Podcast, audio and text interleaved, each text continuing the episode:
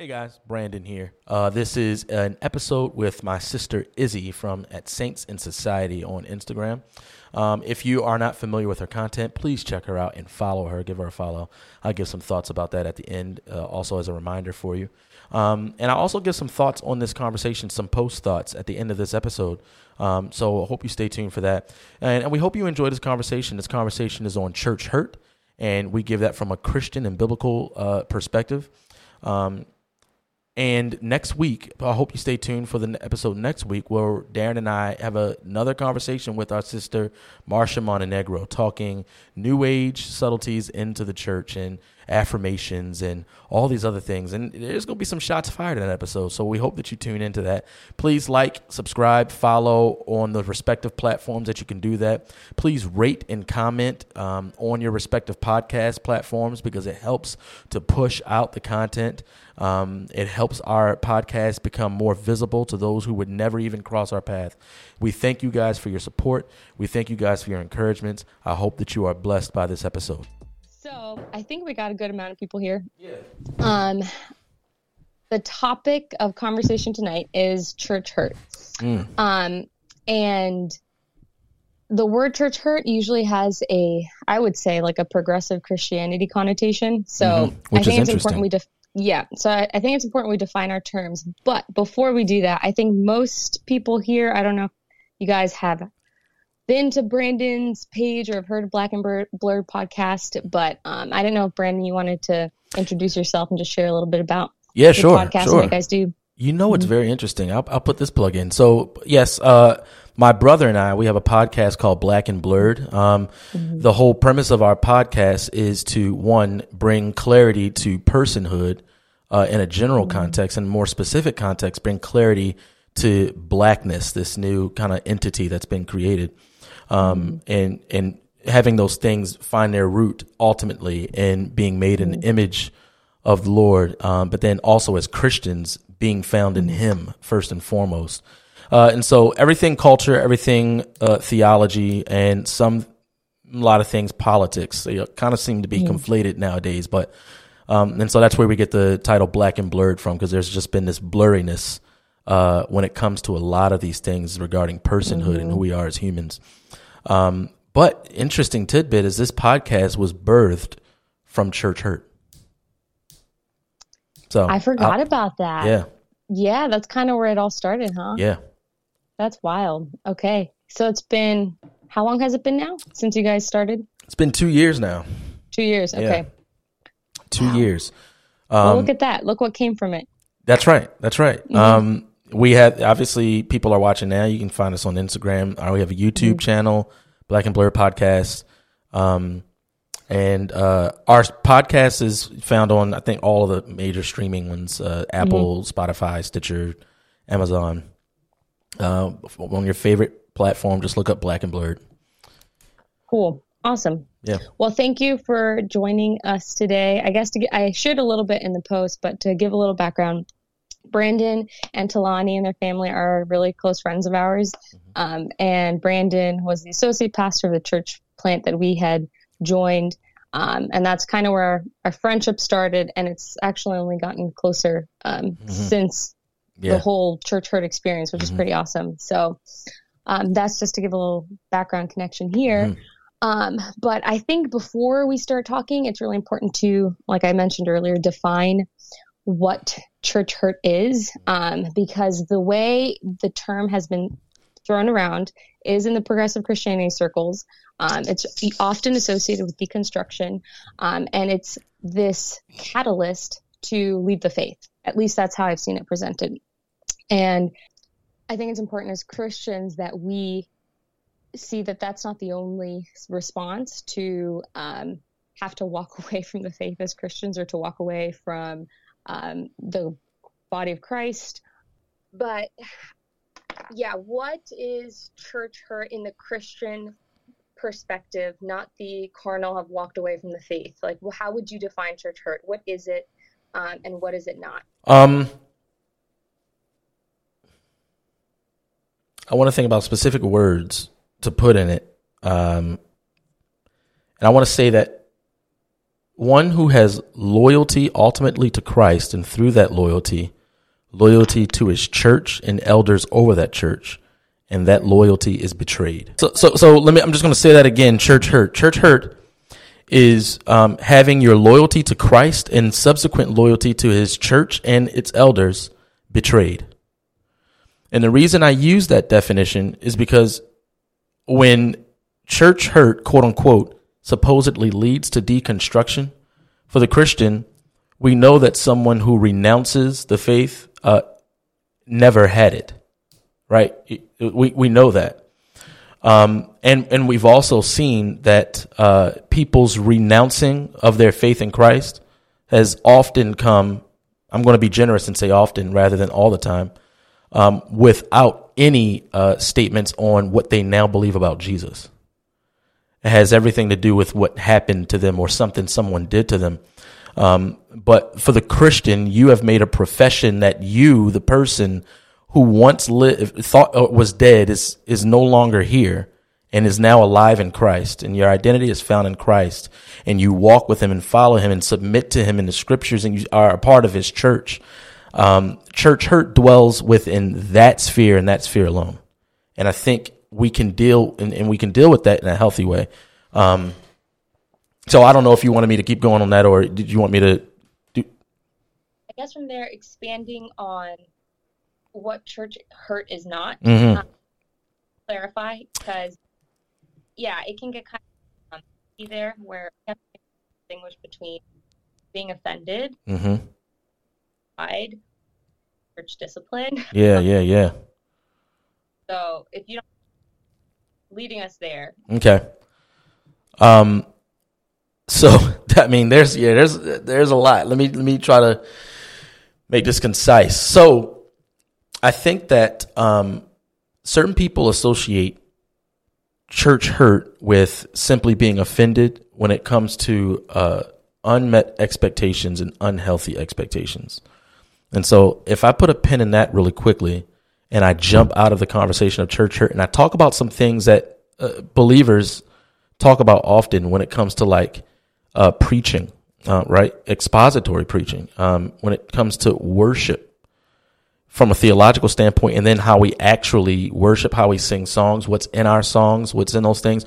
All of those things actually are feeding you an expectancy on what the Christ life, Christ like life ought to look like. And so the reason why believers have gripes about a very self centered hermeneutic or interpretation on what it means to be Christian is because then you end up a part of a church and you expect for everyone to revolve around you, orbit around you, and things happen for you, and things are there for you. And then when some, go ahead. church in like one sentence. Yeah. Yeah. That's, it's, that's, tr- yeah. I mean, so you're cutting in and out. Your, your sound is cutting in and out a little bit. I don't know if anyone else is hearing that. I'll my headphones. But that I would say that's the number one problem with church in the U.S. and the West. That it is a very self-centered, me-focused um, Christianity. Yeah. Yeah. Yeah. So, and from that, I think that we've seen a lot of the popular conversations today, right? So here's an example, and, I, and I'm going to bring this back to what your question was. Um, an example, and I don't know what your listener base is, but some of them might be mad at me about this. Um, I hold to the biblical teaching on the office of pastor, the office of elder, that it is male led, right?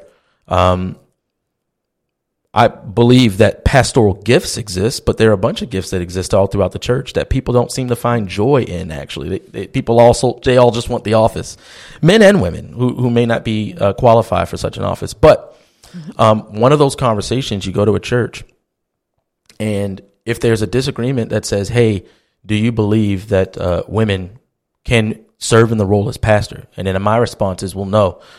I follow what the scripture says about the office of pastor.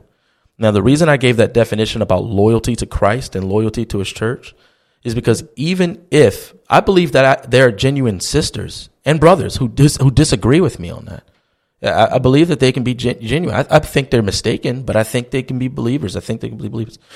But in that conversation, uh, that conversation ends up becoming a jockeying of position for the uh, one or the other to serve their desire in that moment.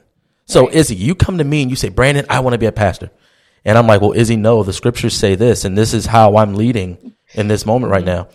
And then you, you, you know, you get angry with me because I'm not seeing you and I'm not valuing you and I'm not, you know, all the things, all, all the things that happen uh, as a result of that. I stop at that moment and I say, hey, look, it might be hard for you to believe the way I feel about you right now and the way that I see you. I'm going to tell you the truth. I love you and I care for you as a sister, but I'm not even going to talk about that right now. Right now, what I'm talking about is this. My conviction to serve our king is for me to follow his scriptures this way. Would you like me to not do that? Or are you telling me to continue in that? Because unless you're telling me that I'm living in sin by not letting you be a pastor, this is actually a secondary issue. And right now, my allegiance to the Lord is letting me lead in the way that his scripture is saying. So that loyalty to Christ and loyalty to church is important because if you then leave mm-hmm. after that moment and you say, you know what, I'm leaving Brandon's church and now my story of church hurt is why I'm no Right. longer in the faith. It's not church hurt. and it's not it's like what you're saying it's not rooted in scripture the foundation isn't building on god's word it's on my emotions it's what i want it's my expectation of what i think the church should be or what i desire for it to be and it's not biblical Correct. so then it's just it's conflict but it isn't going back to the word Yeah. so that's not church hurt Yeah, no, that's not. Okay.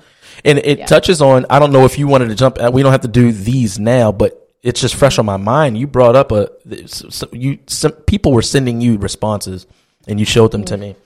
Um, and I think one highlight because it's a distinction between um, what it means for someone to for there to be an offense between you and a sibling in the church, and then this Proverbs 19 uh, principle, um, Proverbs 19:11, it says, "Good sense makes one slow to anger, and it is his glory to overlook an offense."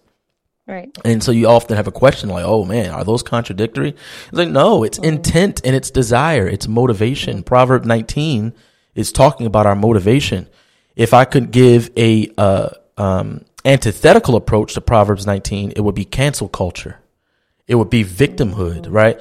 It's something that our podcast talks about often where it seems like people are eager to say, You offended me. And not only eager, they want to hold it there because one thing that's not being mentioned about victimhood is there's power there. There's there's power in being able to say someone has harmed you and you can hold it over their head. And so you, you you relish in that power. That is the heart that Proverbs 19 is preaching against. On the mm. other side of that, we, the body of Christ, who are eager to maintain the unity of the spirit and the bond of peace, Izzy, if you do something to me or I do something to you and it puts a wedge in our relationship as siblings, and I'm sitting in my house with this bitterness and this hurt towards my sister, it is unloving for me to not address it. absolutely It's unloving. Yeah. it's unloving and the question we should be asking ourselves is why don't i want to reconcile why Right. why don't i want to be in unity with my sibling um and what going back to the whole victimhood thing i think there's a power because you don't have to self-examine you don't have to mortify you don't have to put to death your own sin No. you can place the blame entirely on someone else and that's that's where the power lies Yeah. then you're now the judge you're not looking to yourself and you are the one that is executing judgment on that person going back um what was i saying You don't have to Uh, mortify. You don't have to self but um and how for realist like is. We're all sinners. It's not all one other we may we still have a response bond to being sinned again. Um and it's hard. It's nuance and it's we can't just look to the offender offender say that all the blame is Yeah. because we have and i think that's important Yeah. at it biblically and have been forgiven and it's hard hard when you're hurt and when you again, but uh, the gospel that hmm. you know, like when it. yeah, yeah. I, I guess I don't know if you want to um, talk a little bit about your experience. Yeah, absolutely, absolutely. Because I think, and it, I guess kind of what you experienced, how God drew you to Himself. Mm, mm, yeah. Um, yeah, I, yeah, that's a good point. That last part of that question, because I do, but that's a point of this kind of conversation we're having is that church hurt ultimately draws you closer to the Lord. It ought to. um, and that's not something to save like, oh, you're doing it wrong. Um, if it hasn't, but we do want it to cause pause if you found yourself drifting completely away from what you called your faith. Um, you're in danger if that's the case. Um, it should draw you closer to the Lord. So let me back up. Um, I lived as a wretch, and the Lord called me to Himself when I was in college, um, and I uh, grew up at my at my the church I went to. I grew up my entire life. My family was there. My grandparents were there. Like, uh, my my family was like forty percent of the church. Um, father and uncle and grandfather, elders, and you know stuff like that, and um, and then we got older and I came to Christ and siblings uh, in Christ and my brother brother's worship leader, you know, Darren. But, um, yeah, so that's still just, it was a small home church in West Baltimore City. Um, mm-hmm. and there, there, the, there was moral failure on the pastor's part that mm-hmm. I ended up finding out about by mistake. Um, and I was a baby Christian now. Um, and at this point, not only was I a baby Christian, but this urge to just tell people everything that I just learned in Christ and then train them in it l- didn't leave me. Um, and so I'm like, I'm going to go into ministry, even though I don't even know what the heck that even means. I don't know what it means to go into ministry. Mm-hmm. But, but so th- I was very, fr- yeah, I was very fresh, um, in my faith. But then also I just started going to seminary. So I was like in my bag bag. When this thing happened, I was going through textbooks, flipping through, you know, what should be happening here. Um, because as a result of that, uh, and as a result of my finding out, I was asked not to mention it, not to say anything. Mm. Um, and I knew that that was incorrect.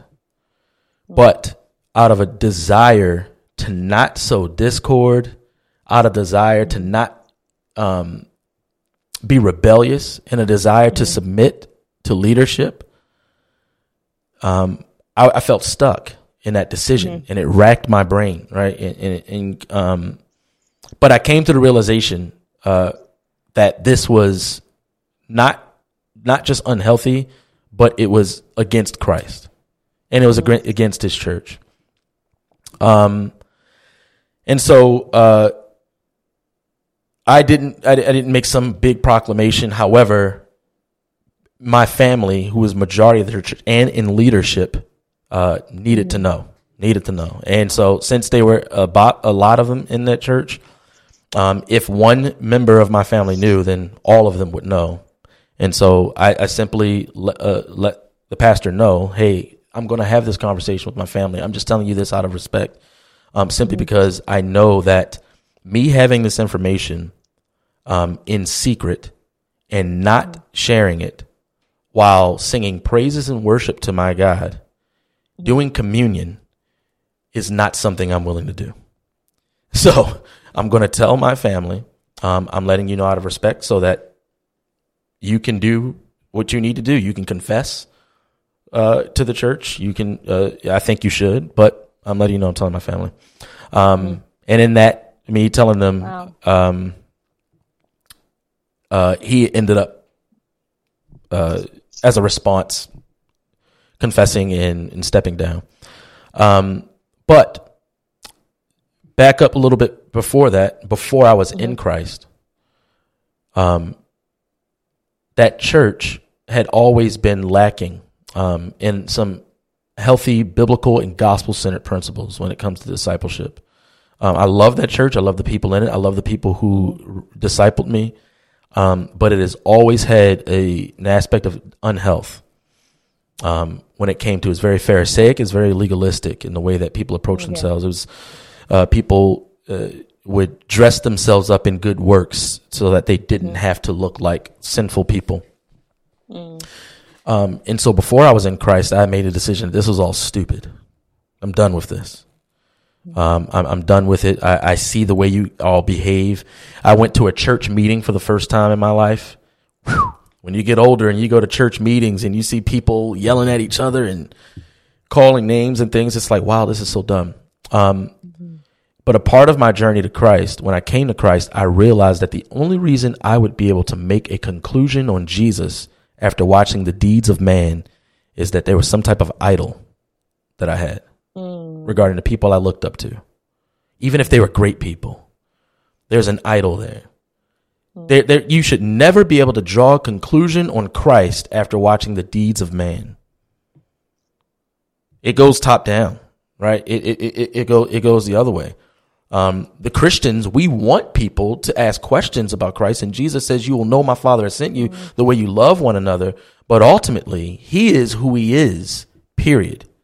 We are who we are because of Him. Right. And so yeah. you, you want to have a full understanding of human beings. You need to know who Jesus is. you will always have an incomplete. Um, so I came to Christ and I realized that that was the way I was seeing things and it was flawed.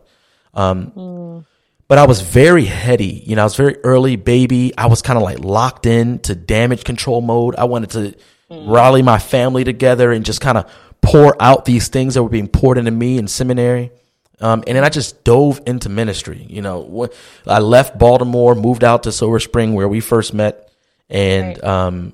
I jumped into ministry, uh, got married, uh, and then doing ministries inside of ministries and um, and then after four or five years, we planted the church in, in Riverdale. And, um, and so through that, it was just a journey of one, what does it look like to be an associate pastor and call to attention nece- necessary things? You know, something about, um, for lack of a better word, black culture when it comes to the, the church.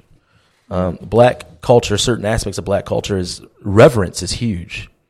Reverence for authority, reverence for leadership is huge. And I value that. I think it's good. I think it's lacking in some aspects of the church. Um, but that reverence for authority and leadership left me in this kind of limbo of how do I address this very explicit unhealthiness when it comes to teaching, when it comes mm-hmm. to discipleship, and then when it comes to just church interaction, church body interaction, uh, without being disrespectful. Like, how am I doing it? I was learning it. You know, what does it look like to right. be an associate pastor? Uh, how does that happen? Um, and so, in bringing those things up, the responses that I got was that I'm being cold. I'm, I'm cold hearted, uh, and I'm seeing things wrong.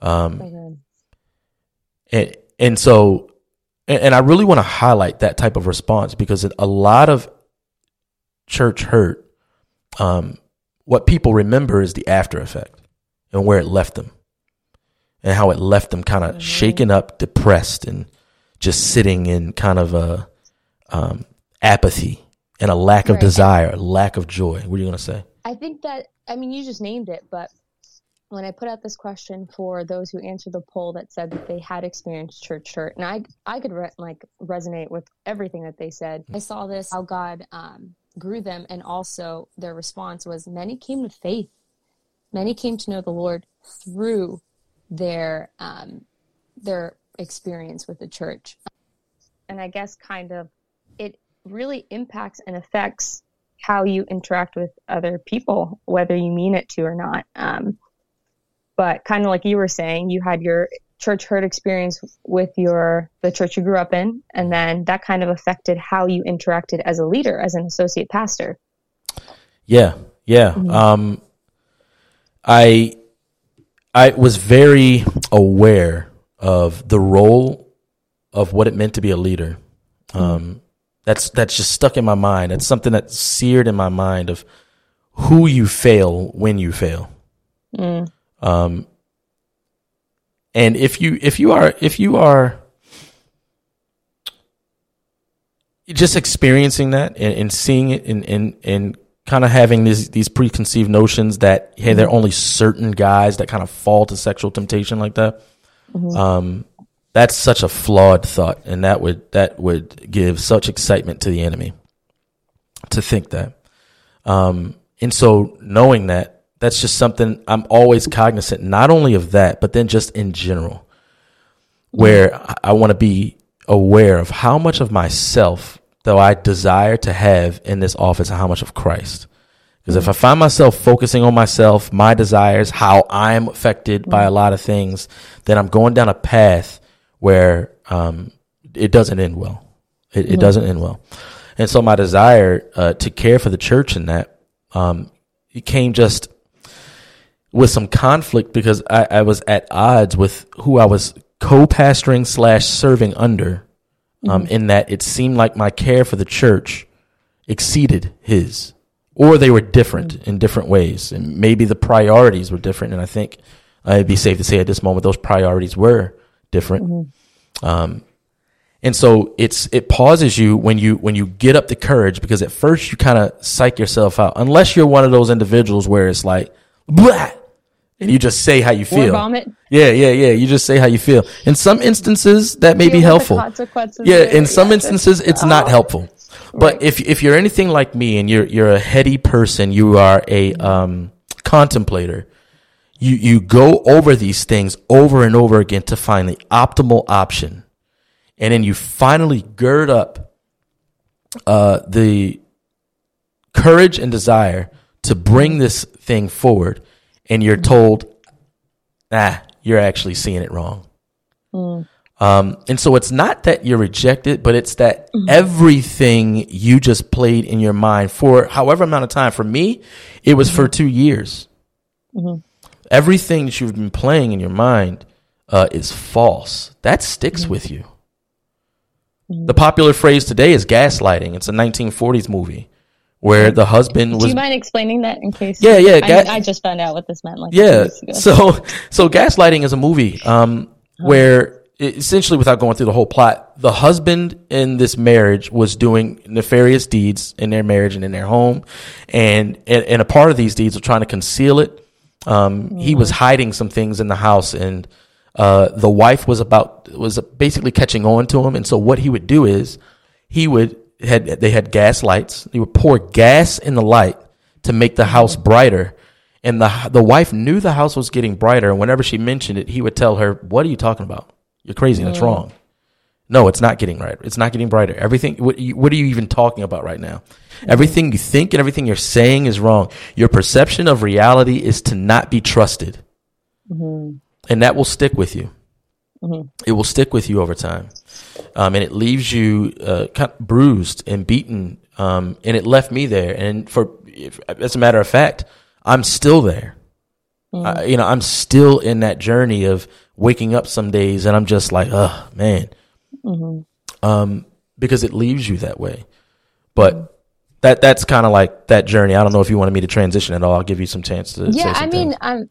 Yeah, if you don't, I mean, wherever you're headed, it's really i mean i i'm enjoying hearing kind of how it's gone where you are now mm-hmm. um, because if anything what church hurt is it's happening in the setting of the church but it's hurt it's yeah. hurt that happens between sinful people yeah um, and if romans 323 is true yeah, yeah. we're all going to experience this at some point. Right. and i think the important thing is to not um, I guess, create divisions in our Christian life, yeah. even though it's really easy to do, but to go, well, this is the church, so nothing bad should ever happen here. Mm. Or this is my brother and sister, so that means that they'll never sin against me.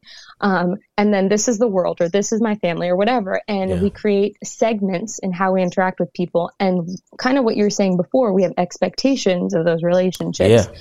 But it's important to have, going back to a biblical worldview, if we do believe that we're all sinful, then we're all capable of sinning against each other. We're all mm. capable of being sinned against. We're all capable of doing the sinning. And so when that happens then in the context of the church, it's not this um, huge thing that we can look at and go, how could have this ha- could this have happened? Yeah. How could you have done this towards me, or you sinned in this way? Because really just scriptures proving to be true Yeah. and that they're in need of a savior just as I am in need of a savior. hmm And I think that is the foundation that for me helped me to look at the hurt that I experienced and the people that had hurt me and realize such were some of you. Like if we're all on the same playing field, um, I'm no different. I'm Mm. capable of the same. And it just leads you back to the cross and Yeah. to the gospel and to Christ. And that's really all that we can cling on to in these circumstances, in these situations. Right. And um, I I wanted to share a little bit, um, just kind of of like my experience. If you wanted, you know, wanted to hear a bit about it, but Yeah, I can kind definitely. of resonate with a lot of of what you shared. Of you know, kind of feeling like that gaslit or like what you're bringing isn't true, Mhm. or um, not being heard, feeling really lonely, and all that stuff. And um, I think in those moments, for me, it was really important to look to God's word and to delight and meditate on his law. And I think that is um, an important thing. It's like we don't um, cease to apply Christian truths um, just because things are hard. Yeah. Um, and if anything, like I think of like First Peter four, it's like to not be surprised when fiery trials come upon us like this, and maybe it, it's a trial. Mhm. Um, why are we surprised? Um, but I think like looking at this from a Christian perspective, kind of moving towards the like how as as professing believers it ought to draw us closer to the Lord. I guess kind of moving into that, like even for you where you struggle now, like what um, does that look like? How does the Christian um, draw towards the Lord um, and begin to heal, right? With the um, fighting bitterness, um, Yeah. finding new community, um, not withholding or being bitter towards um, being in fellowship with other Christians. Mhm. You know, sharing this with you know other believers in a way that is, um, I guess, like candid um, and isn't seeking to slander or gossip, but just kind of sharing like this is my experience, this is where I'm coming from. Um, and yeah, I don't know. I threw a lot of questions at you, so you No, can no, no, no. Yeah, yeah, yeah. I think and I think I'm so- going to start from the latter end of that because Mm-hmm. I think that's a big one when you're going through it. If there is something that I'm just frustrated with myself about Mm-hmm. the way I handled it, it was the not talking about it. Mhm. I mean, my talking about it with others, or yeah, yeah, yeah, not talking about it. Um, Mhm. like I said, I was just navigating what does this role look like? Lord, how do I Mm-hmm. honor you in this role? How do I respect your church and your leadership? And Mm-hmm. that's why, um, in my definition, I called it loyalty to Christ and loyal, and then subsequent loyalty to his church and its elders being Mm-hmm. betrayed. Right. I'm sitting here thinking, Lord, how can I honor you? Meanwhile, I'm kind of being, you know, tossed around in that moment where um, my judgment as a pastor is questioned and not, you know, uh, valued and things like that. Um, and so one thing I, I was, fr- I'm frustrated about myself is, um, one, I, I was battling with how to talk about this in a healthy way. I one, I don't want to talk to my wife about it because I don't want her to be given a side eye to her pastor. Mm, Right? That's a that, that's a value of mine. This is this is the Lord's church, right? Uh, I don't I didn't want to do that. One, two, uh, my brother is my best friend. We talk about everything from stupid to sincere. Not only is that the case, he was our worship leader and I was his pastor. And I didn't want to talk to thing, about him with things because I felt like, man, I don't want to sow discord. Uh, you know, he's in a leadership role. He would come to me with same concerns. He can do it an entire episode with you as well. And, and, I'm like, gossip. Too, yeah, I don't want to gossip. Uh, You know, I, you need to go talk to him about this. Um, but there's an important aspect about gossip is motivation and intent. See, gossip is also a an aspect of power. It's information, mm. right? It's like prepubescent Gnosticism. I have information that you don't have. That's a good point. That's a good way to put it. I, Yeah, it, I have information that others don't know.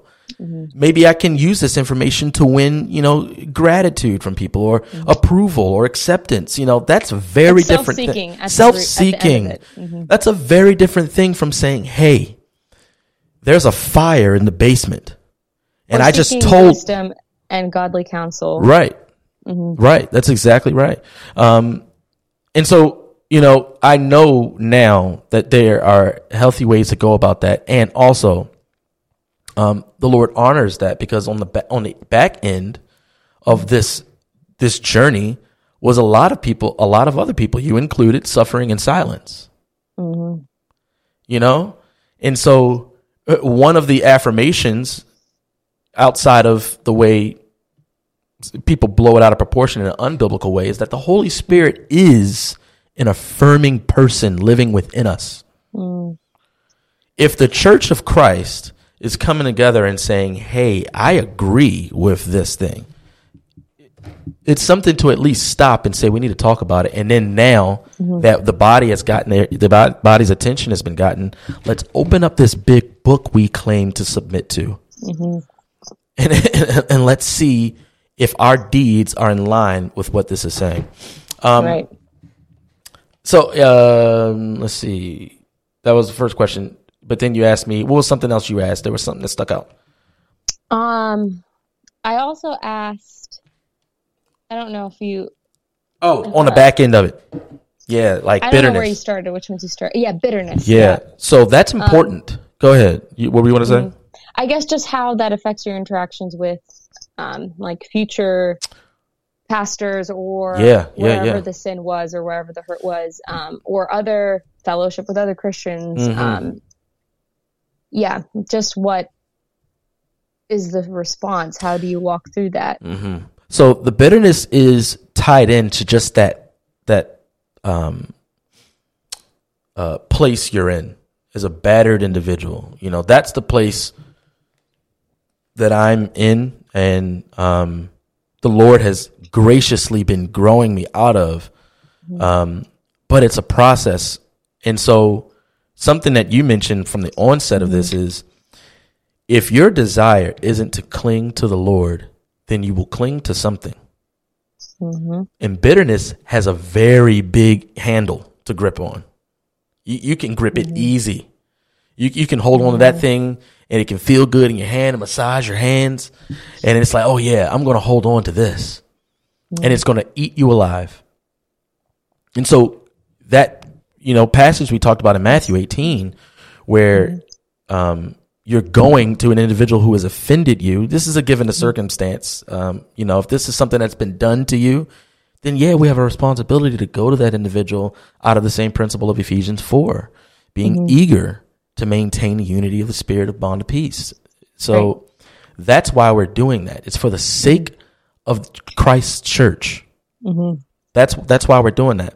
Also, the reason we want to be mindful about where our hearts are after being hurt is because we're still talking about Christ's church. So my interactions with pastors, my interactions with brothers and sisters, um, because I've been hurt, I cannot therefore change my definition of the church. I'm gonna give a quick illustration Well said.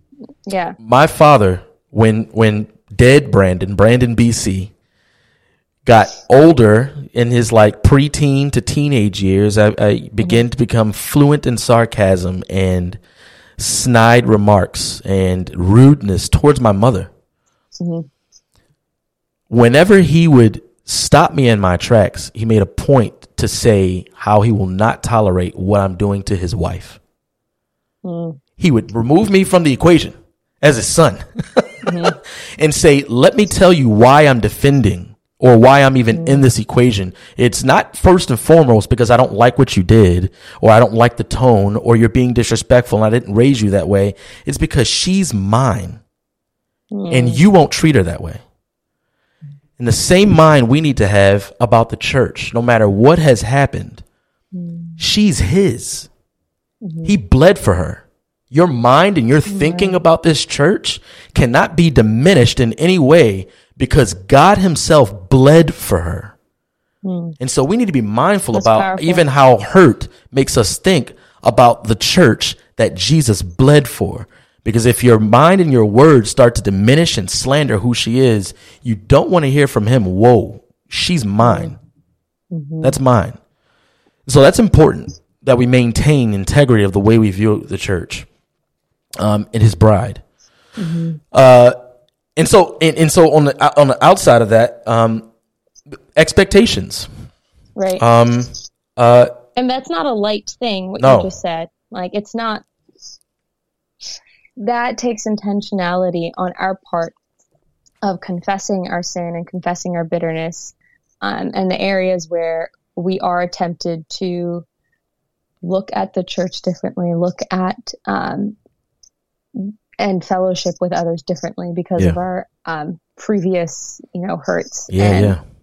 That is, I'm thankful you shared that because that is a huge part of dealing with the hurt that we've experienced in the church. Because yeah. if we just think we're going to take this hurt, absorb it, move on, and oh. have that influence how we interact with future relationships, we're missing we're, we're missing we're the missing gospel. It. We're missing and it. we're we're missing living the gospel yeah. and we're missing walking in unity, walking in forgiveness. Mm-hmm. Um, and it's only going to, I feel like snowball. If yeah, that's, definitely. that's the right word. And Later on. Um, and if it's not dealt with now, it's like you said, bitterness yeah. grows deep roots yeah. and, um, it'll in places that we may not even notice or realize. Yeah. And I mean, I just think of, it seems so simple, but I think of Jesus teaching the disciples to pray um, and in Luke 11, he tells them, forgive our sins as we forgive everyone who sins against us. Mm-hmm. Like think about how often, I mean, I, I say this with my kids before bed, we, we um, pray together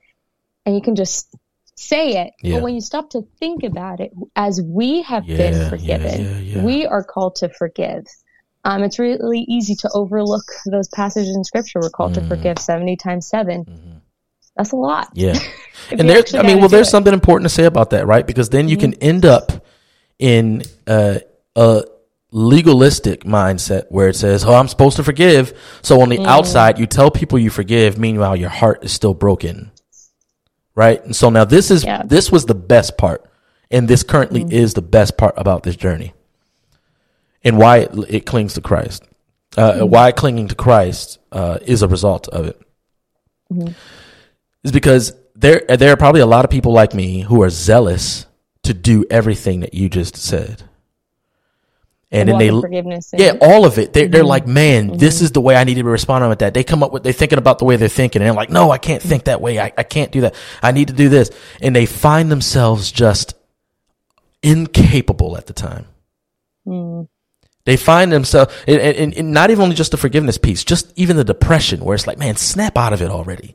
Like you're in this mm. funk. I don't want people, you know, feeling all sorry. You know, it wasn't even that big a deal. Mm. Maybe I don't know what. And you and you end up getting frustrated with yourself for being in this season. And mm. one aspect, the, the Lord of the Lord's care and love for me in that in that time, in in this time, was showing me that that's pride. To think that there is something about me that's actually strong, and that He teams up with me when it comes to strength. Like, no, mm. everything about me is weak. Like you got to muscle through it. Yeah. You just got to like get over yeah. it. just, mm, in the same vein that Jesus said, you are blessed when you realize you're poor in spirit because mm-hmm. then you know who the one with the riches are. That's what, you know, the, the, the, Sermon on the Mount, blessed are the poor in spirit, for theirs is the kingdom of heaven. You realize you're spiritually bankrupt. You can't do anything to contribute to your salvation. In the same way, we see the Lord as our strength. Mm-hmm. Paul says that his yeah. and through his weakness, Christ's strength is perfected. Mm-hmm. We recognize our weakness. We can see weakness sometimes as a, a seasonal or mom, a momentary thing, mm-hmm. where it's like in this moment, yeah, I'm weak, but I expect to get out of it and be strong again.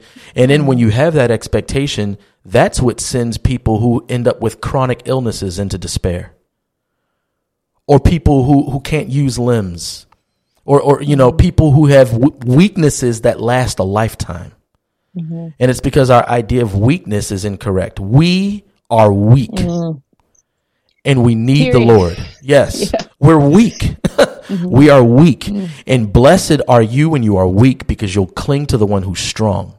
Amen. If you think you have your own strength, then you isolate. And now Satan gets to whisper sweet nothings.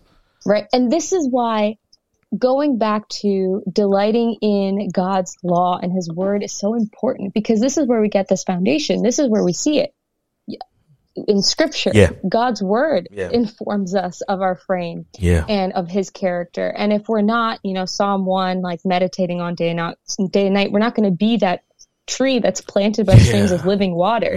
Um, and I think of like Psalm 119, which um, we're called to delight in his statutes. This is this is the way that we do it, um, not just stewing or you know trying to muster this emotion. Yeah. It's it's going to God's word, That's and exactly that's really right. important. Um, That's exactly right. I think for uh, you know anyone that is currently going through this or is still dealing with it, go to go to his word. Go to his Like, word. This right here. This this is something I tell people even when um they're in like you know angry pain. I have, I have a friend of mine mm. who's in angry pain because trust was betrayed, right? And and they're angry, like like legit angry. But mm-hmm. the first response sometimes in in Christian community is to say, "Hey, do away with your anger." Mm-hmm. And I'm like, "Hey, show me that in the scriptures." Do away with your anger. It says, "Be angry and don't sin." And do not sin. hmm So, this is what you need to think about. You need to think about what it means, as Paul says in Romans 6, to be either an instrument of righteousness. The Greek word is actually weapon, a weapon of righteousness or a weapon of unrighteousness. What he wants from us is to be isolated and alone, to do away with community and be hidden behind trees like our ancestors back in the day, naked. Mm-hmm. so that I had to think about that for a moment. I was like, Yeah. that? I was like, oh, You don't remember? You don't remember your we great great great grandfather that was naked behind a tree, is he? But uh, uh, but yeah, that's what he wants. He wants mm-hmm. isolation so mm-hmm. that what we can do with our humanity is be used as a weapon of unrighteousness. But what I'm telling people in their anger is, why don't you talk to the Lord about it? Because He already knows. But He's going to lead you to life in your deeds. He's going to lead you to flourishing. He's going to remind you. Now, if you look at his scriptures and you're saying, I don't want anything to do with that, well, then we have a deeper conversation to have, my friend. And, and, and I'm going to not call you brother and sister right now, maybe, uh, until I ask some more questions. But if you are a believer, and you are still in that moment of weakness where you, you're hurting or bitterness is there and whatever, deal with it openly, honestly, and transparently. Because what a gift it is that even in those weaknesses, we can go mm-hmm. with boldness to the throne of grace. Mm-hmm. With boldness. Not only can we go with boldness to the mm-hmm. throne of grace, we go to a God who we can tell about our weakness as humans, and that God can say, I know. I know what it's like to be a human. And I'm the perfect counselor because I flourished perfectly. Every form of temptation, no sin. Come to me about these moments. Come to me. Mm-hmm. He's the God of all comfort, as Paul says, and I mm-hmm. think it's First Corinthians. Mm-hmm. And that's why we need to cling to him. Right. Because- and what you're referencing, Hebrews 4, right? 14. Yeah, that's right. Right. That's right. We have a great high priest who Yes. sympathizes with our weaknesses. Yep. Yeah. Yeah, so we, we he, Satan wants us to be isolated. Um, when you are getting hurt and you're saying, you know, I'm doing away with these people, um, the enemy celebrates. Um, all those things. Um, and the last thing I'll say about expectation is our lives as Christians are lives of suffering different magnitudes, different moments, but it's lives of suffering nonetheless. As a matter of fact, Paul uses this very interesting um, language when it comes to suffering. I think it's in Philippians, but he uses the word fellowship, saying that, man, I don't only just want to know Christ, um, in, you know, cognitively, I want to know him experientially in the fellowship of his sufferings and what that means. So even in this moment, as you have found yourself wanting to stand for truth or wanting to point out false teachings for the sake of the love you have for brothers and sisters and people reject you and, and, and people may revile you or slander you, or you may be cast out in that moment. It hurts and it's painful, but find time to try to spend time with the Lord and rejoice in the fact that you get to fellowship with Him in that. Mm-hmm. You can fellowship with Him in that suffering. And if we fellowship with Him in those sufferings, then man, the glory we fellowship with Him in uh, is that much more glorious. That's why Paul says that the things of this world are like rubbish. I count them as rubbish compared to knowing Christ. Right. And I think that's the important part, especially going through these, you know, difficult times and situations with, you know, brothers and sisters, is that it's not without purpose as Christians. Um, and if anything, there's something that the Lord desires for us to learn, Yeah. and it's sanctifying. Yes. And I think often we try to get away from sanctification. Um, we avoid it. It's Yeah. in a human Man. tendency, nature to be comfortable, to be at ease, but that's not the way of Wow. following Christ. And I think that is the important thing to lean into is um, even just asking what people have learned. I was so encouraged reading through it. I know you read them too, but yes. how many learned discernment. I could say that Yes. for myself, where I was completely not discerning at all. If anything, I was so spiritually lazy when it came to Mm. um, just how I lived spiritually. Yeah. Um, and how so, so many have um, shared that how the Lord led them through forgiveness and led to deeper understanding of the gospel. yeah. And I know I shared it before, but many share that they came to know the Lord, that they were saved through their church hurt. Yeah. Isn't that incredible? I'm literally reading a comment from I think it's Katie May. I wasn't saved when I experienced church hurt. Wow. I mean, how, what grace? hmm What grace that the Lord did not give me over to my bitterness and my foolish thinking about His church, mm-hmm. so that I would go down um, a path that leads to death. But He stopped me and drew me to mm-hmm. Himself, so that I could become a son of His, and then mm-hmm. so that any affliction that I go through, I receive comfort from Him as my Father and then get to point others to him in their affliction through the comfort that I was comforted with. What grace. What grace that is. Absolutely. I'm looking at some of those comments because those I were know. extremely encouraging to me as well. Right. Uh, yeah, I'm going through and seeing some of them too. Um, yeah, and how, you know, the Lord is a strong tower and Mm. that we have that comfort as Yeah. Christians. Um, but I think, I guess the last part, I don't know if we, if you touched on this earlier, but um, what does it look like going forward? Um, Like practically, if you have like, you know, from your personal experience or, you know, however you want to answer. yeah. Um, so even stemming from what I said about weakness is we can be rem- we can be reminded um, of the Lord's gentleness and His patience with us, not to leverage it for any type of uh, spiritual lethargy or not handling any responsibilities we need to handle, but just that weightiness, right? Uh, and, and, and, and being slow. So I'm an introvert. Um, I am in, I guess, uh, What's extra, your extra. No, I'm kidding. I literally don't even know the numbers though. I don't even, I don't even know. Um, don't you don't need to know. yeah, I know. Stay away from that run the other direction. Uh, we've done an episode. Oh, and also we've done an episode on that for people who want to look, listen to that. Um, but then also next week we will have an episode with Marcia Montenegro, um, talking. Yeah, so about New Age and spirituality uh, entering into the church in a myriad of ways. So And how that ties into the Enneagram. yeah. So, Um, but uh, um, man, you jacked me up with that Enneagram I know, sorry, I couldn't help myself. well, yeah, I know. I let I, I let the door wide open. well, uh, it's still like it throws me off too. Like when I have had it, I'm like, I, especially when you're not expecting it. You're like, wait Yeah. a minute, do I tell them? I know. like, I know. Do I tell them it all now? I Do know. how do I do this? I pick and choose, man. I pick and choose. It's in passing. If it's one on one, I'm going to say, let me stop you real quick. right? But um, uh, what was I saying? Uh, oh, the um, Yeah, how to practice, how to deal with it. You're yeah, deal with it. introvert. Yeah, yeah. So the Lord is, is gracious and He is patient with us.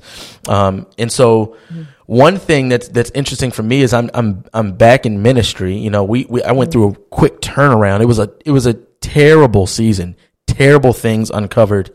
Um, you know, ter- that stuff, bad stuff happened. Um, and so I didn't really get a pause uh, mm-hmm. to stop. I, I back right back into ministry, but not only that, I was left at the mm-hmm. helm, kind of as lead pastor, you know, handling things. Um, and mm-hmm. now I am back at our home church in Silver Spring. Um, mm-hmm. and so it was just it was just go go go go, and I just feel tired still. Mm. Now the Lord has been gracious through the birth of our second son. Um, and I had paternity leave, and that was the 1st mm-hmm. time in maybe seven years that I'd just been able to stop. Wow. And I realized that, and it's not healthy. See, that's my fault. Mm-hmm. And I and I even confessed that to my wife out this period as the, as the Lord was revealing things to me. The way that I was handling ministry was not mm-hmm. loving to her, mm. and it contributed to this deep depression and weight through this last mm-hmm. season as well. I was not mm-hmm. enjoying my family and in, and, in, and enjoying the Lord in that, but that's a different conversation. Um, mm-hmm. but it's important. So the Lord is patient. I was talking with a very prominent um, apologist and who has a thriving ministry, and they told me about their own journey with church hurt, and they told me he said even now. So their journey with church hurt was years ago Mm-hmm. Now they're at a healthy church. They love it. And they said, even now, I still sit in the back pew. And I don't know why, mm-hmm. but the people have been so patient with me. And I just want that to be a comfort to individuals. And I think you need to examine yourself in that because that's, mm-hmm. it's not like a license to say, look, I don't want anything to do with y'all. And, you know, the Lord's still working on me. No, that's not it. But it is a license to be weak. Mm. It's a license to be weak because his people will care for you. And that is such a comfort. My sister, who I'm on an mm. IG live with right now, she and my brother, her husband David, I was able to go out to their place, enjoy the scenery, the mountains, hang out. I got sick. They drove an hour to give me medicine. What type of non- yeah, what type of nonsense is that outside of the kingdom of heaven? Mm. So that that's you know that type of stuff the Lord will provide for us no matter what. Mm-hmm. He will provide it for us. You're clinging I to him. Sorry, go ahead. No, I was going to say I'm really glad you brought that up because I think that's such an important um, piece that we overlook as Christians. Like yeah. we put on the like, I've got to get over this. I got to do the Christian yeah, thing. I'm fine. I'm good. No. But when we hide really our weaknesses and our fears and our insecurities and things that we're going through because we're human. We're like, you know, we're Christian, but we're also still struggling yeah, with sin this yeah. side of heaven. We are then robbing our brothers and sisters around us from opportunities of deep fellowship yeah. and of deep um, friendship that can really only come from being weak and being vulnerable um, and you know laying it out there versus hiding, pretending, um, and just doing what really the world does. Yeah. Putting on a veneer. That's exactly like we right. have we have the freedom as Christians to be weak. Yeah. And to be vulnerable and to not have it all together. Um, and open up that opportunity with brothers and sisters. Right. Um, kind of like you were saying that that was what you had and yeah. we were it was a blessing for us to be able to have that time and right. to be able to wrestle through, pray through, and talk about these things. Mm. But it wouldn't have happened had you done the, you know, man up. That's exactly right. It, move on. And that's a big yeah. temptation for a lot of people, right? Especially in, mm-hmm. in modern church culture where it's serve mm-hmm. and do mm-hmm. this and do this thing and do this thing. And keep moving. Keep moving, mm-hmm. man. No, no, no, no. Please hear me, guys. If you find yourself with a heart that feels obligated to do what is contrary to what you need. And specifically when mm-hmm. it comes to like working or serving on Sunday, when you're in this place, specifically in this context, and you're dealing with some things, don't serve. Don't. Sit and enjoy the Lord. It's still worship service. Sit at his feet. Learn to do that. If you don't, or if you still have the opportunity to serve, find times because typically when people are serving, they serve whenever they can, and then when something comes up, they don't serve. Mm-hmm. Find times where nothing is going on and don't serve. Mm-hmm. Don't serve for two main Basically, reasons. You're saying be still. Yeah, be still for two main reasons. One, because you need him. We need that. We we just need to be able to get back into a habit of uh, gathering at worship service without the intent of um, doing a whole bunch. Now, for smaller churches, this might not be a big deal because all of y'all are doing it. That's different. So you choose your context. But from the where I'm from, like where I'm in right now, church planning culture, it's hustle and bustle, and it'll drain you. And you have to be vigilant about guarding your soul and making mm. sure that you sit at the feet of the Lord, engaged in worship service, engaged in the sermon, actively listening, reflecting on it, mm. going out to lunch, thinking about it, talking about people. You don't do mm. those things when you're always serving. Um, and so that's not to say to neglect serving, but just make sure that uh, being present at worship service is a priority and rest in the Lord is a priority. You have to rest in the Lord. One of the, some of the ways that I rested in the Lord as a, oh, that's what I was saying before you uh, made me share that I'm a 7.29 on the Enneagram. Um, I'm an introvert, Right. but I'm, I'm an extroverted introvert in that I can do these things. I'm not shy, but it drains me. Being, Right. being around people drains me. And, um, in this season, I've just been drained. It doesn't refill. It's, I've just been drained. And so I know my responsibilities, right? I still have to pastor. I still have to lead in certain ways, but the way that I will rest is I cut myself off. Sometimes to everybody except for my wife. Sometimes to people like you guys where I know we have some things in common. I know that we can just sit and chill. We can talk stupid stuff. We can talk significant stuff and we can just hang out. And, mm-hmm. and that, that's just enjoying family that the Lord has placed in my mm-hmm. life. Specifically going out and enjoying foods that he has provided and, and re- genuinely reflecting because I realize I don't even mm-hmm. do that. I can like food, but I don't sit and reflect on the fact that the Lord made this. And I can actually reflect on Him as I enjoy this incredible steak. Are you kidding me? I can do that. I can actually enjoy it. Yeah. it's all about being present. Um, Yeah. I think is Yeah. really what it is. Um, and we don't allow ourselves that. No. We just, we don't. And it's doing a disservice because then we're not resting in the Lord. That's like you're right. saying. We're That's not right. resting. And that's going to lead to bigger problems, Yeah, burnout, yeah. whatever you want to call it. Um, Like So, we get to enjoy Him. We get to enjoy. yeah, thanks for Him. sharing that. I think that's really important Yeah. um, uh, point. So thank you for highlighting that. Um, but I don't know if there's anything else you wanted to Um, share or any exhortations. We can open it up to questions. Um, I know we've tried to kind of weave them out in Mhm. and out through the conversation, but if anyone has any questions on what has been shared so far, um, I will say this Yeah. as I'm looking at some of the things. I is, uh, Mm-hmm. I think Just a Sunrise said anxiety with going to church very difficult to open up even with Mm. church friends. Mm-hmm. Um, I feel that. Um, I felt crushed, heartbroken. This is someone else. I felt crushed, heartbroken, Mm. rejected. Um, takes me a while to, to uh, too long to trust people at a new church.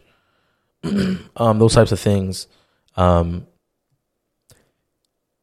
all of that is answered in what we were talking about earlier. Um, Mm-hmm. I, you know, it's beating a, the same drum, but you cling to the Lord, and it's not like like this is the way it works out practically. You cling to the Lord, you speak with Him openly and honestly about the way you feel. He reminds you, you you cling to His scriptures. His scriptures will remind you of what's true, and one of those things that's true is that His forgiveness, His love, His acceptance, His approval is the ultimately ultimate sustaining love, acceptance, and approval you need. Why is that important?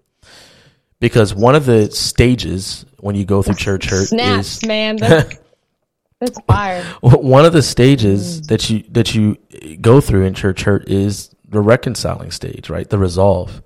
Mm-hmm. And here's the hard truth. Sometimes you, that that situation isn't resolved. Sometimes you go to the individual to try to have a good conversation and, and be reconciled, and they don't receive you. They still, or they still reject you, or maybe they still give you the same treatment that you got that started all this stuff. What are we to do in that moment?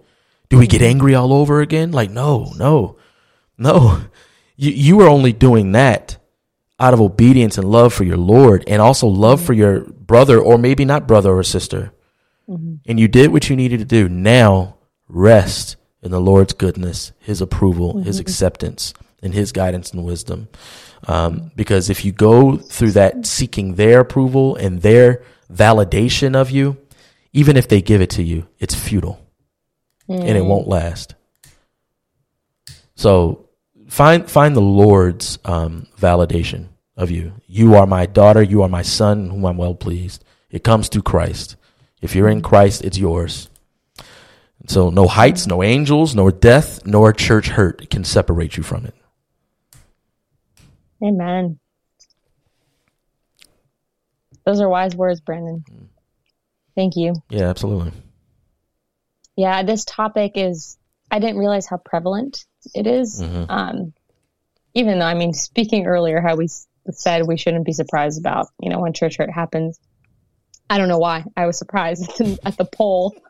Here I am. Oh, we shouldn't be surprised. Wow, that's a lot of people that experience church hurt.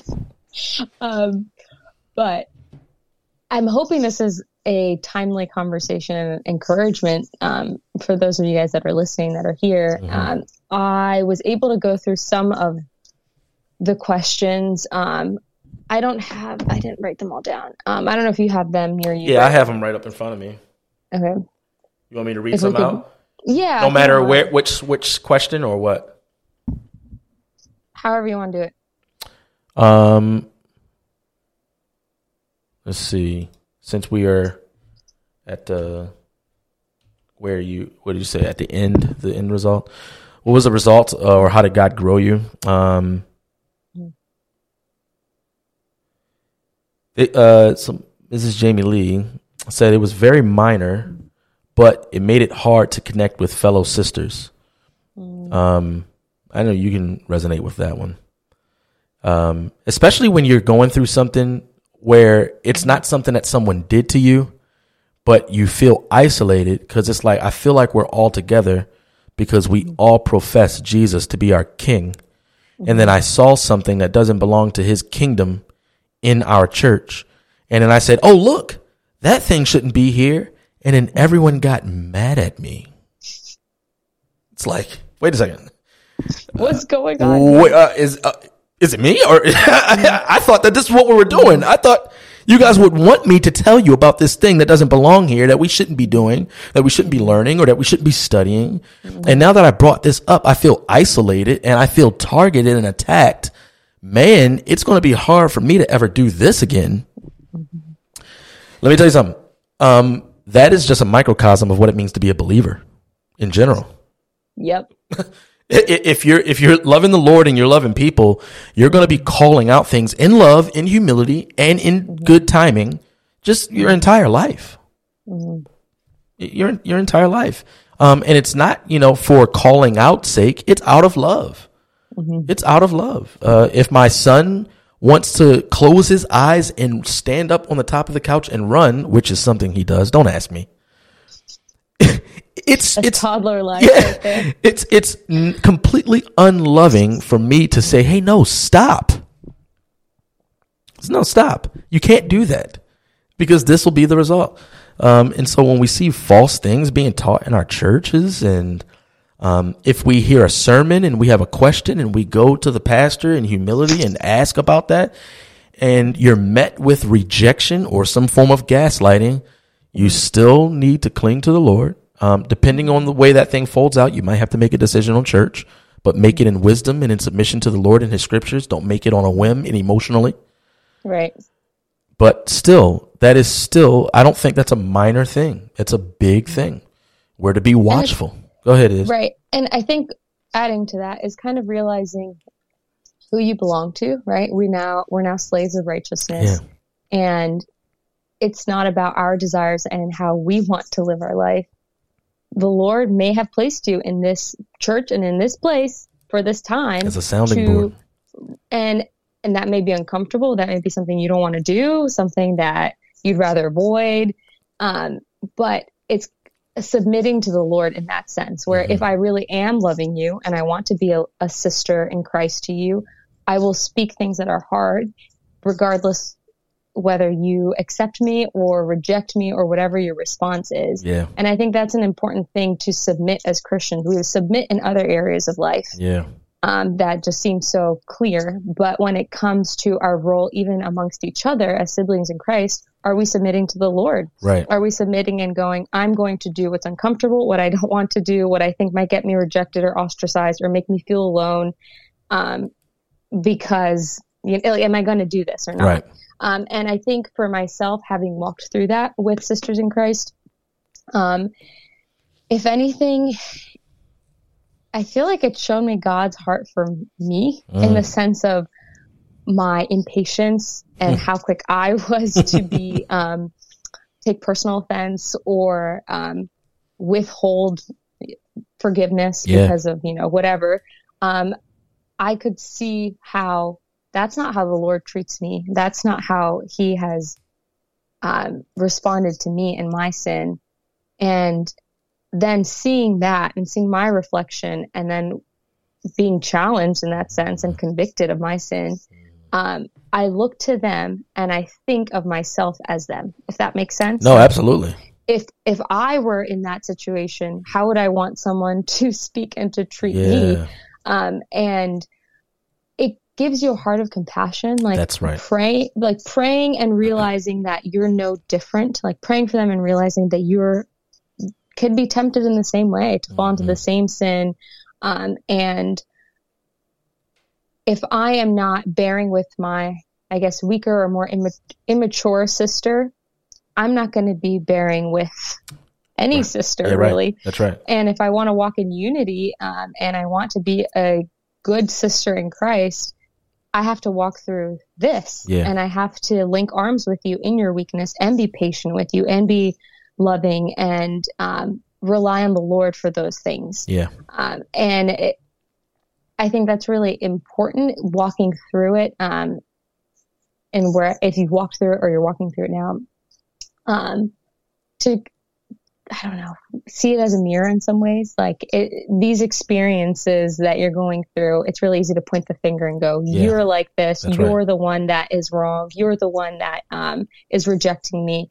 But that finger could easily be pointed back at you. That's right. That's Um, exactly and right. I think that's the that's the humbling thing, Yes. at least for me. It- Um, no, it definitely is. That's a component of humility. Mhm. Absolutely.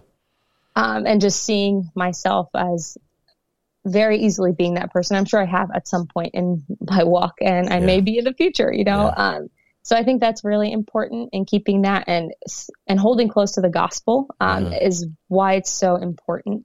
Um, and I know we shared earlier about like the word and meditating on the word, but I really do think that is crucial to growing in this situation Yeah. and to being sanctified because our emotions are leading, they are wrong, Mhm. they um, can paint a narrative that it favors us and is not submitting to God's word. Mhm.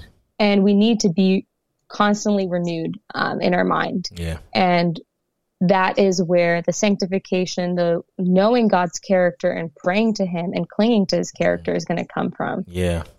Yeah. That's, I think at the, from the onset, when we were talking about this, there was something you mentioned about delighting, uh, in the, in his word, in his law. Yeah, I think you were I talking about you specifically or something, you know. Yeah, I was just sharing like passages that were encouraging to me, and Psalm one of delighting and meditating on God's law Yeah. To be that tree that's you know planted by streams of living water to bear fruit in its season.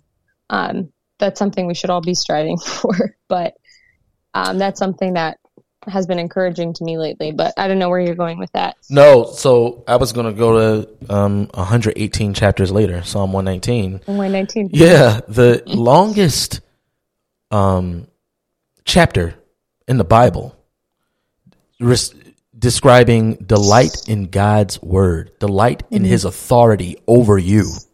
Mm, That's very important. Yep. Because now, even everything that we've talked about, as far as the the heart that's deceitful above all things, the emotions that go haywire, the bitterness that may happen, the hurt that may happen, you can dwell in honesty with those things, knowing that your delight in his statutes are guardrails for you. Mm-hmm. You're going to need to be reminded of them. You're going to need to go back to them. And there are going to be times that things sting to hear the truth. Mm-hmm. But over time, it's going to be like sweet honey to you mm-hmm. when you mm-hmm. hear his truth to you, even if it admonishes you.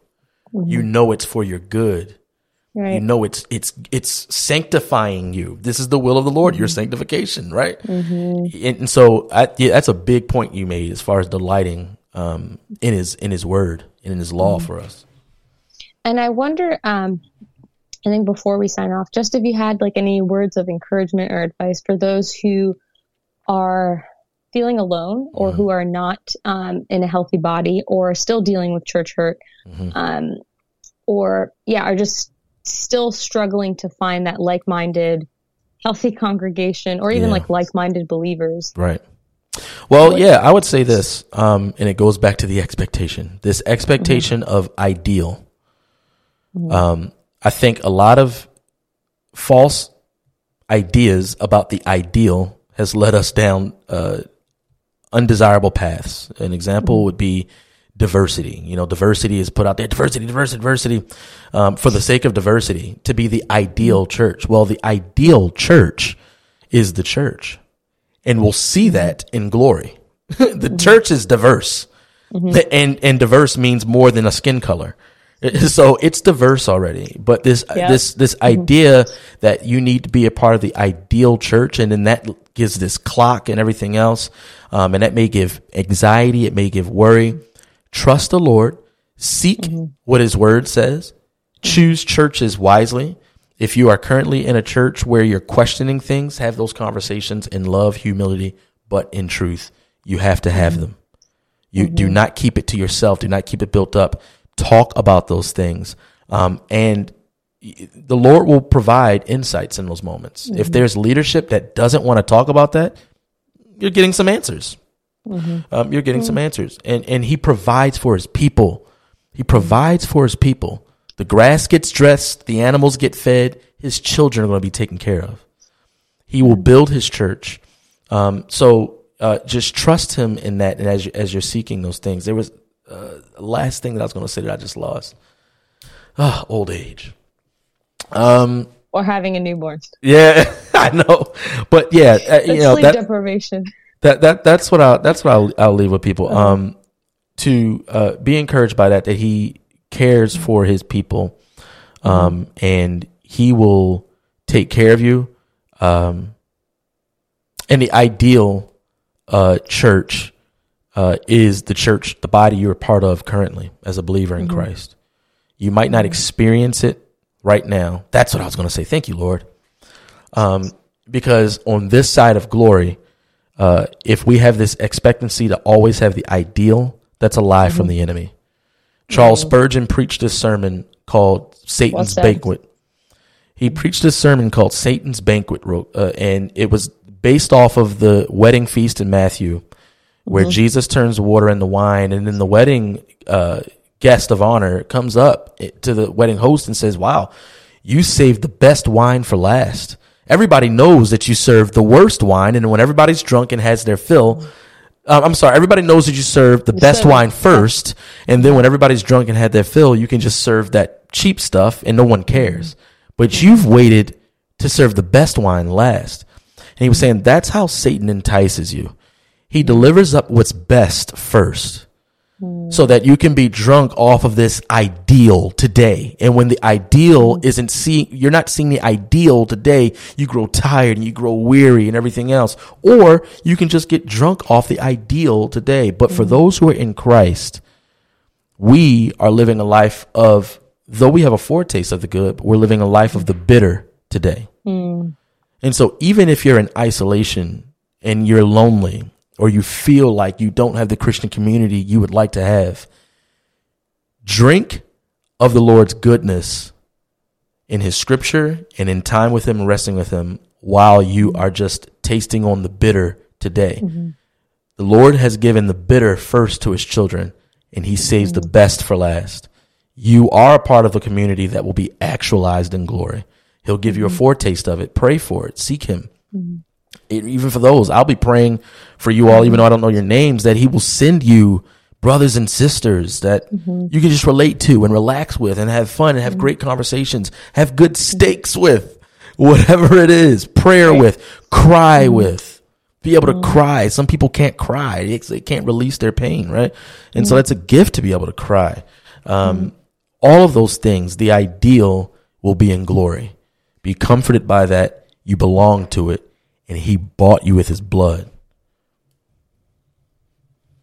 Thanks, Brandon. Yeah. It's a very set your mind on things that are above and not Amen. on things that are below. Yeah. And that's the, ultimately where our hope is. Yes. Um, especially in these situations. And I know for me personally, it's been many years before we arrived at the church that we are now. But I think of all the nights that I prayed and that my heart desperately longed for and desired for fellowship with sisters mm. that loved him. And now that I have that, I look back and I see God's goodness mm. and mercy and grace sustaining me through that. And I yeah. see now where he has brought me. And I, I can't even put into words the immense gratitude I yeah, have. Yeah. Um, and knowing that the Lord heard my prayers and my cries all those years. Um, I didn't know when this would happen. I didn't know when this when mm. this would come to fruition if it would in this lifetime. But I see God's goodness. Yeah. Um, and I just think of how his goodness and mercy is following us, whether we see it actualized, like you said, in this life and we get a taste of it, yeah. or in the one to come. Yeah. And I think that's our ultimate hope as Christians. Um, as much as we would desire to see it happen on this, in this, on this earth, um, we still have ultimate hope in yeah. glory. Amen. So, Amen. Yeah. Well, I think that's a good note to yeah. to yeah. finish the conversation. Absolutely. On. Thank you for uh, making the time.